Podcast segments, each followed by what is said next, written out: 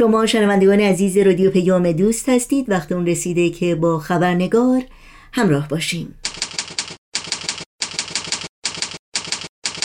خبرنگار. و ما حتما شما هم با ما هم عقیده هستید که نوروز این جشن کهن و پرسلابت ایرانی همچنان با حضور پررنگ خودش به روزهای سخت و پر استراب همه ما آرامش و حال و هوای بهتری میبخشه. و با همه اندوه و دلتنگی هایی که در دل داریم نوبهار از راه رسیده با پیامی پر از تازگی و روح زندگی امید رو در دلهامون زنده و سرسبز نگه میداره. و با همین حس خوب و الهام بخشه که در خبرنگار امروز نگاهی داریم به قدمت این روز خاص در تاریخ ایران باستان و جایگاه این عید کهن در تقویم های گذشتگان و همچنین تعبیری که عرفا و شعرا از نوروز داشتند و مفهوم و معنای روز نو در آثار ادیان الهی. نوشین آگاهی هستم مجددا مقدم زیبای بهار و فرخنده عید نوروز رو به شما همراهان عزیز خبرنگار خوش آمد میگم و برنامه این چهار شنبه رو تقدیم می‌کنم.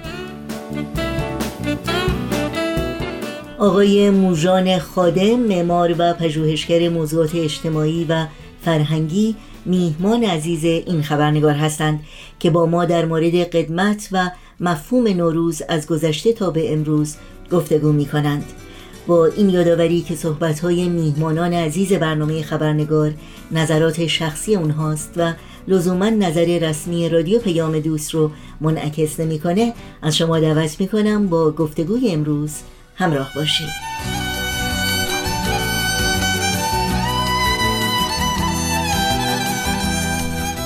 آقای موژان خادم درود بر شما. به برنامه خبرنگار بسیار خوش آمدید. اجازه بدین تا قبل از هر چیز عید نوروز و سال نو رو به شما تبریک بگم. خیلی متشکرم سرکار نوشین خانم عزیز. من هم می‌خوام خدمت شما و تمام شنوندگان و دوستان عزیز. این برنامه نوروز باستانی رو این نوروز فرخنده رو شاد باش بگم. خیلی ممنون. جناب خادم در برنامه امروز نگاهی داریم به نوروز از دوره باستان ایران تا به امروز. بنابراین اگر ممکنه قدری در مورد قدمت این عید کهن در فرهنگ شرق و غرب و آینهای گذشته برای شنوندگانمون صحبت کنید. ارز کنم که نوروز سابقه خیلی قدیمی داره. از دو هزار سال پیش از میلاد شایدم پیشتر از اون. در منطقه میان رودان که بهش می‌گویند مسوپوتامیا که شامل تمام عراق و یه قسمتی از ایران و ترکیه و اینها میشه این نوروز سال نو در همون تعادل ربیعی یعنی vernal equinox جشن گرفته می شده این است که سابقش به دوران خیلی قدیمی می‌رسه. به دوران نه تنها ایرانی زرتشتی بلکه ایرانی میترایی و قدیمتر.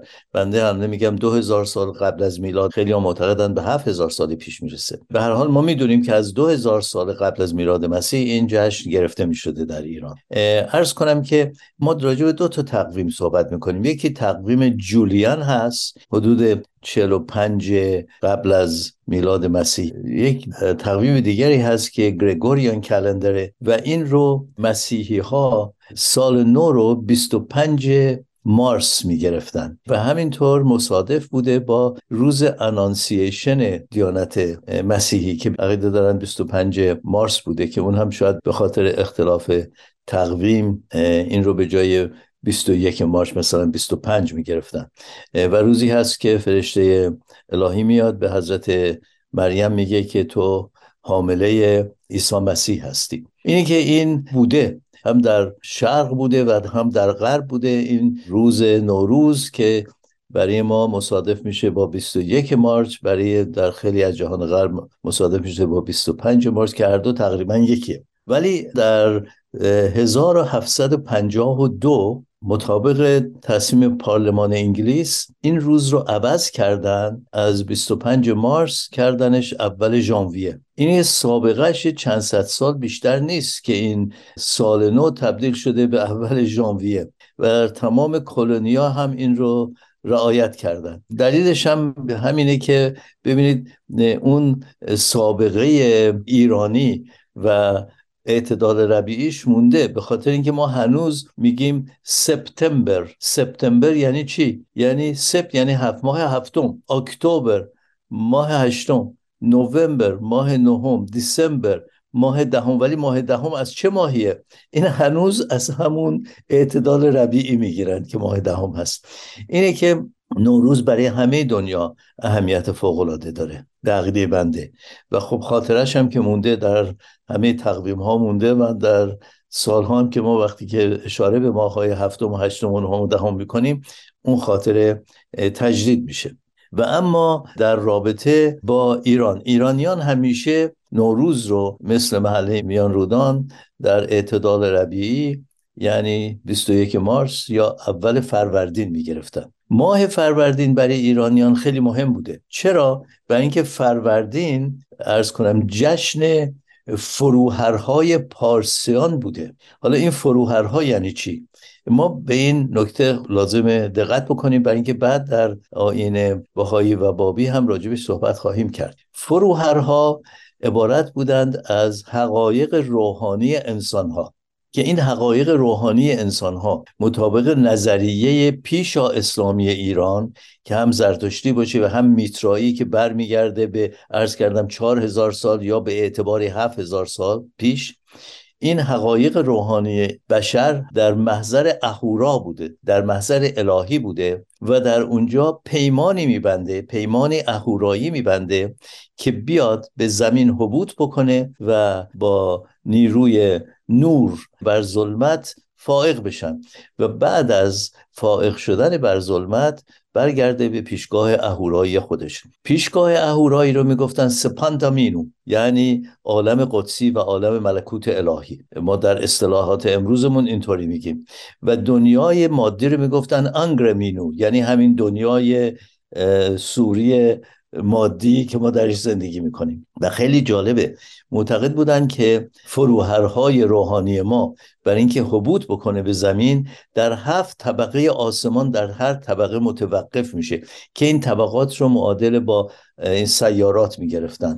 و در اونجا یه مقداری از خصوصیات روحانیش رو از دست میده و خصوصیات مادی می‌گیره تا بیاد و حبوط بکنه به زمین که میشه کاملا خصوصیات بشری رو داره. و بعد باید بکوشه و جنگ بکنه با ظلمت و برگرده در پیشگاه اهورای خودش. که این رو بعدا اشاره خواهم کرد. خیلی شباهت به پیمان الست داره. این حبوط از عالم روحانی رو ما بهش می‌گوییم قوس نزولی صعود به عالم اهورایی یا الهی رو میگیم قوس سعودی که میشه همون هفوادی که تمام عرفا و تمام ادیان حفادی سلوک راجبه صحبت می‌کنن و در منطقه تیر اتار شکل فوقالعاده زیبایی می‌گیره که تبدیل به شاهکار ادبی میشه و حضرت بهاءالله هم در حفادی مبارک مد نظرشون همون حفادی اتار بوده که منطقه تیر اون باشه. ممنونم شما به منطقه تیر عطار و ارتباط اون با مفهوم نوروز اشاره کردید. اگر امکانش هست کمی بیشتر در مورد تاثیر نوروز و تعابیر و مفاهیمی که در رابطه با نوروز در فرهنگ ایران باستان وجود داشته بر روی نگاه عرفا و شعرا توضیحاتی رو از شما بشنویم. فضلا و شعرا و عرفای ایرانی که تعلق خاطر داشتن به این آموزه های عرفانی پیشا اسلامی خودشون و هنوزم دارن. و حتی امروز هم شما می‌بینید چه تعلق, تعلق خاطری دارن. اینها آمدند و آیه 172 سوره اعراف که خداوند می‌گوید که قبل از خلقت بشر تمام ذریه بشر رو از سلب اونها کشیدم و باشون این پیمان رو بستم که آیا من خداوند شما نیستم؟ الست رو به رب بکن همه گفتن بلی ما شهادت می‌دهیم که هستیم. بنده فکر می‌کنم این منشأش باید همون فروهرهای پیشا اسلامی ایران باشه. جالب این هست که این فروهرهای پیشا اسلامی ایران که بعد در الهیات پسا اسلامی ایران تبدیل شد به ایده اعیان ثابت فی العدم که حقیقت بشر هست در محضر الهی این مشابهت خیلی عجیبی با مسل افلاتونی داره و خیلی از محققین و دانشمندان الان می‌گویند که حضرت زرتشت از لحاظ زمانی مسبوق سابقه داشت نسبت به افلاتون چرا افلاتون نگفت که این الهامو از کی گرفته؟ یعنی حقیقتا خیلی معتقدن که این الهام مسل افلاتونی رو افلاتون از فرهنگ پیشا اسلامی ایران گرفته که سابقه هزارها هزار ساله داشته. و خب یکی از دلایلش هم واضحه به خاطر اینکه افلاتون برای سی سال ازش اثری نیست مسافرت می‌کنه. کجا می‌رفته؟ اون موقع که پا نمی‌شده بره پاریس و لاس وگاس و اونجا می‌رفته کسب فیض بکنه. از کجا؟ از حکمای ایران. و بعدم البته اسرائیل حضرت عبدالبها میفرمایند که اینها به حضور پیامبران اسرائیل هم رسیدن. در این حال یه چیز دیگه هم باید خدمتتون عرض بکنم که خیلی اینجا مهمه و ربط پیدا می‌کنه با نوروز. ما وقت نداریم زیاد راجع به اینا صحبت بکنیم. و اون این هست که در درگیری کلیمیان در بابل و اسارتشون و بعد در حدود فکر می‌کنم حدود 500 سال قبل از قبل از ظهور حضرت مسیح داریوش کبیر حالا ممکنه من تاریخی کم اشتباه بگم داریوش کبیر آمد اینها را آزاد کرد و در اون موقع بود که بیشتر آموزه های عرفانی و الهی ایرانیان وارد عهد عتیق شد. ما دلایل متقن داریم راجع به این موضوع. گر دوستان عزیز سوال کردن من می‌تونم خدمتشون بدم. قبل از اون مسئله روح مسئله حیات بعد از ممات هیچ کدوم از اینها در تورات نبود. بعد از اون تمام اینا وارد تورات شد. بهش جهنم روح حیات بعد از ممات تمام اینا. از کجا آمد؟ از آموزه های پیشا اسلامی ایرانی که عبارت از زردشتی و پیشا زردشتی ما اشکال این هست که به خاطر قلبه اسلام خیلی از عرفا نمی‌تونستن جرأت نداشتن که اینها رو پررنگ بکنن. اینکه تمام اینها خیلی کمرنگ نمودار شده و الان محققین دارن اینا رو پیدا می‌کنن. خلاص مقصود ارزم این هست که این روز اول فروردین روز یاد آوردن حقیقت روحانی ما هست. اصلا ماه فروردین یعنی ماهی که ما فروهرها رو فروهرها رو جشن می‌گیریم. و در اون روز هست که فروهرهای اجداد ما میان بازرسی بکنن که ما چه کاری در دنیا انجام دادیم. به همین دلیل ایرانیان خونه تکونی می‌کنن. همه چیزشون رو نو می‌کنن که این فروهرهای اجراد که دارن به ما نظر می‌کنن ببینن که همه چیز نو و تازه شده و ما در تکاپوی نو شدن و نوآوری هستیم. این معنی این مفهوم خیلی مفهوم مهمیه در فرهنگ ایران. و بعد از و خب ببینید این رب به همون هم پیدا می‌کنه. الستو به رب بکن دوباره این اعیان ثابت فل عدم دارن ما رو بازدید می‌کنن. اینا همه به هم ربط داره و نتونستن اصلا این مسئله عمیق عرفانی رو که مربوط به نوروز و روز نو بوده از خاطر این ایرانی ها جدا بکنند برای اینکه این در دی ای ایرانی ها برای چهار پنج هزار سال بوده. حالا در گاه شماره زرتشتی و پیشا زرتشتی در گاه شماره پیشا اسلامی ایران دوازده ماه بوده هر ماهی سی روز. اضافه می‌گفتن اندرگاه. نوزدهم هر ماه هم فروردین بوده. یعنی در هر ماه دوباره این فروهرهای ایرانی یا پیمان الست و به ربکم رو ایرانی ها جشن می گرفتن به صورت سابقه ایرانی خودشون. ولی به هر حال این سابقه رو شما می‌دونین در قرآن کریم هم آمد به صورت الست و به ربکم این است که این موضوع خیلی اهمیت داره در فرهنگ ایرانی. بنابراین با توضیحاتی که شما دادید میشه گفت که اهمیت و شکوه دیرین نوروز در آین باهایی دوباره تجدید شده. درسته؟ ببینید یه مسئله رو که ایرانیان عزیز باید بدونن این هست که نهزت بابی و آین باهایی اینها هر دو ثمره و میوه درخت حکمت خسروانی ایران در دوران پیشا اسلامی و پسا اسلامی هست. یعنی اگر کسی این موضوع رو بهش متوجه نشه ما یک درخت تمدن عمیق ایرانی پیشا اسلامی و همچنین پسا اسلامی داریم اونو نمی‌خوایم کم رنگ بکنیم. که میوش رو اگر قبول نکنیم چی هست و این آین جدیدی که آمده این درخت بی سمر تو دست ما هست. این رو ما باید متوجه باشیم حالا من چند دلیل میگم که چرا میوش هست. یکی از دلایلش همین برمیگردیم به تقویم و نوروز. خیلی ها فکر می‌کنن که دیانت بابی به تحقق رسوندن وعده های مذاهب قبل بوده و بوده هم. هم اسلام هم مذاهب قبل. ارز کردم مذاهب قبل همشون متأثر از افکار عرفانی ایران باستان بودن. به همین دلیل خیلی مختصر بهش اشاره کردم. ولی نهزت بابی تنها یک نهزتی نبود که مربوط به تحقق وعده های الهی در این ادیان مختلف باشه. مربوط به تحقق شکوفایی فرهنگ باستانی و پیشا اسلامی ایران هم بود به طور خیلی شدید. چرا؟ حضرت باب آمدن. اولا تقویم عرب رو تقویم قمری بود. تبدیل کردن به تقویم پیشا اسلامی ایران که شمسی بود. بعد کار دیگه رو که کردن آمدن این ماههای شمسی رو تبدیل به 19 ماه 19 روزه کردن. در آین پیشا اسلامی ایران این ماههای سی روزه هر کدوم و هر روزش به اسم یکی از صفات الهی بود که ما هنوز این رو به یادگار داریم. ما میگیم فروردین که عرض کردم فروردین که دیگه از اون الهی تر نمی‌تونه باشه. فروردین اردیبهشت خرداد تیر مرداد شهریور مهر ابان آذر دی بهمن اسفند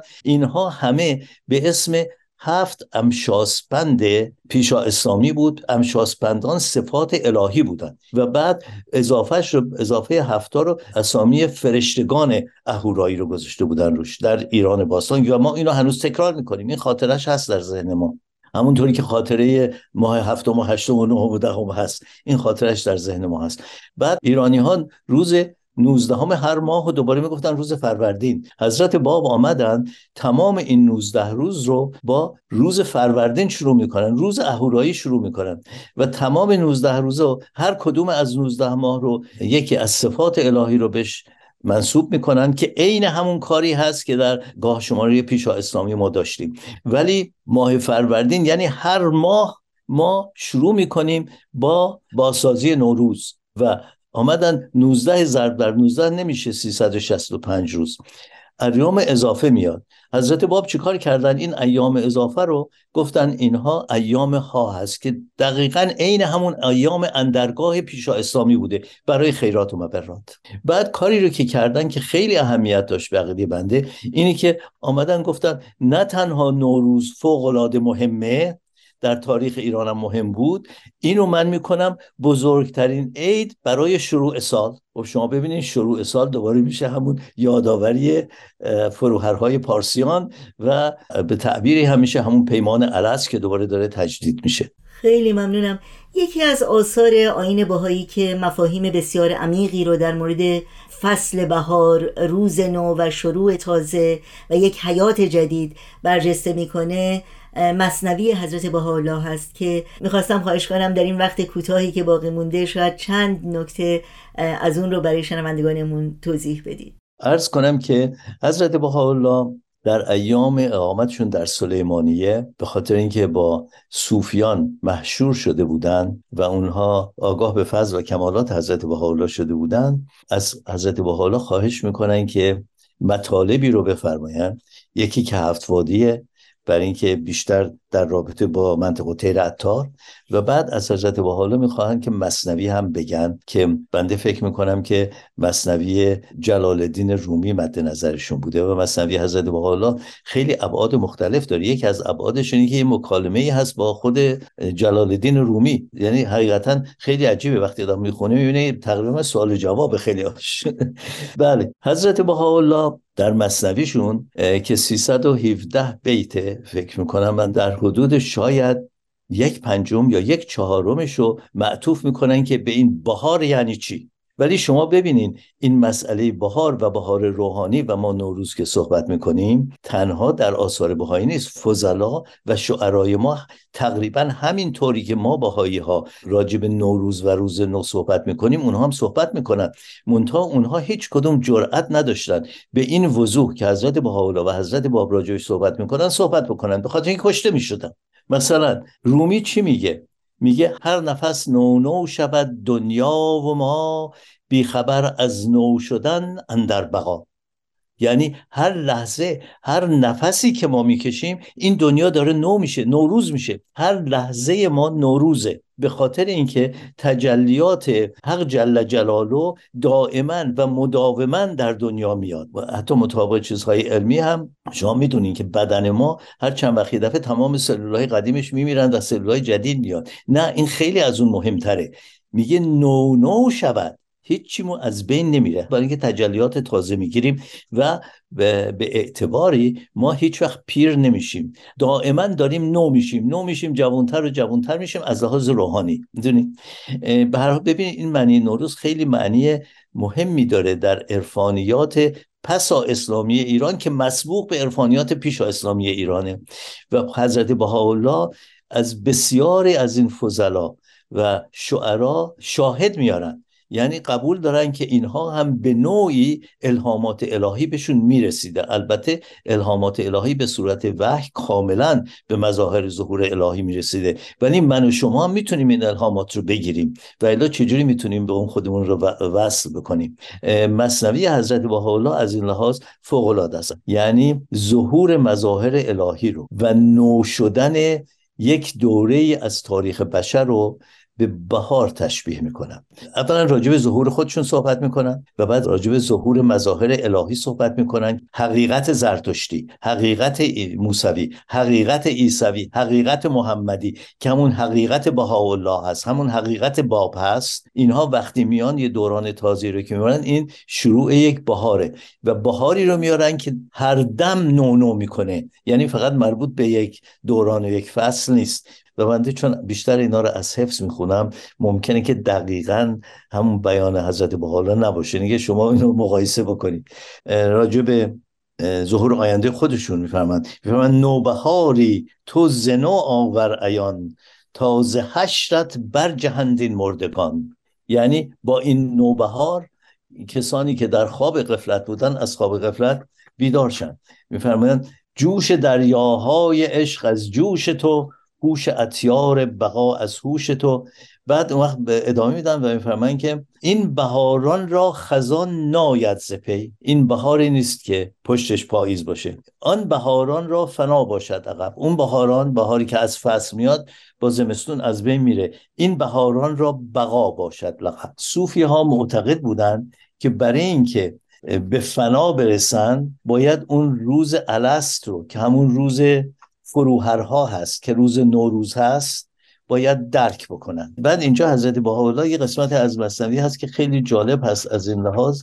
میفرمایند که سائلی مر عارفی را گفت کی تو بر اسرار الهی برده پی وی تو از خمر عنایت گشته مست هیچ یادت آید از روز الست؟ یه صوفی از یه صوفی دیگه می‌پرسه میگه تو که از اسرار الهی پی بردی و میگی به فنا رسیدی؟ روز الست رو یادت میاد؟ اون روزی که این پیمان اهورایی با اعیان ثابت فل عدم و یا با فروهرها بسته شده بود که جشن نوروز رو می‌گیریم یادت میاد؟ گفت یاد آید مرا آن گفت و صوت کو همی بود و نباشد این شگفت گاره من یادم میاد. من رسیدم به اون فنا به اون روز رسیدم.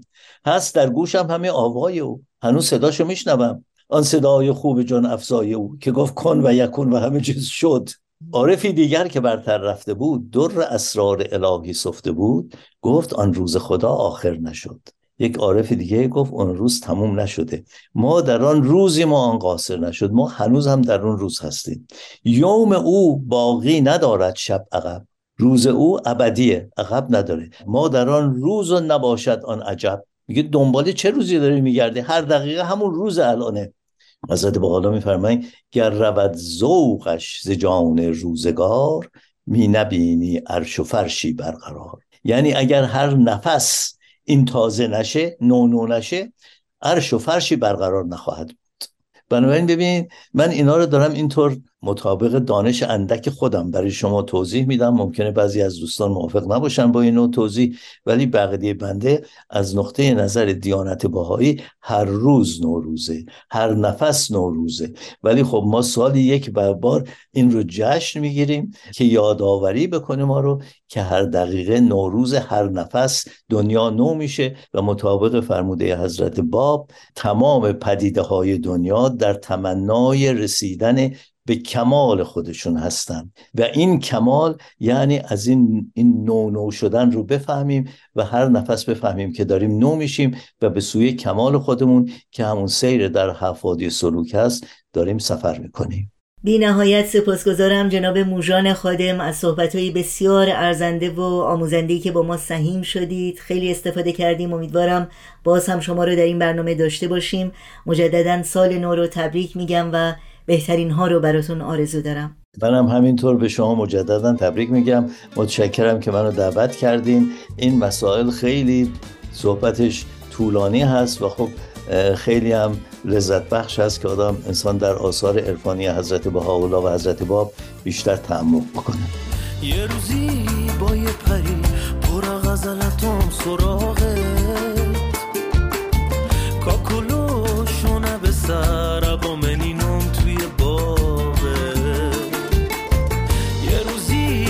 که شبنم رو جونه گلم بینینه. چشمونم به تو عبینه تو گل بهارو مبی تو نقی سازو مبی تو شوه و بی کسی هم دل و هم رازو مبی هم دل و هم رازو مبی یه روزی های پری پر غزلتام سراغت کاکلو شانه به سر ابو منینم توی باغت یه روزی وقتی که شبنم رو جونه گلم بینینت با خونه سهر چشمونم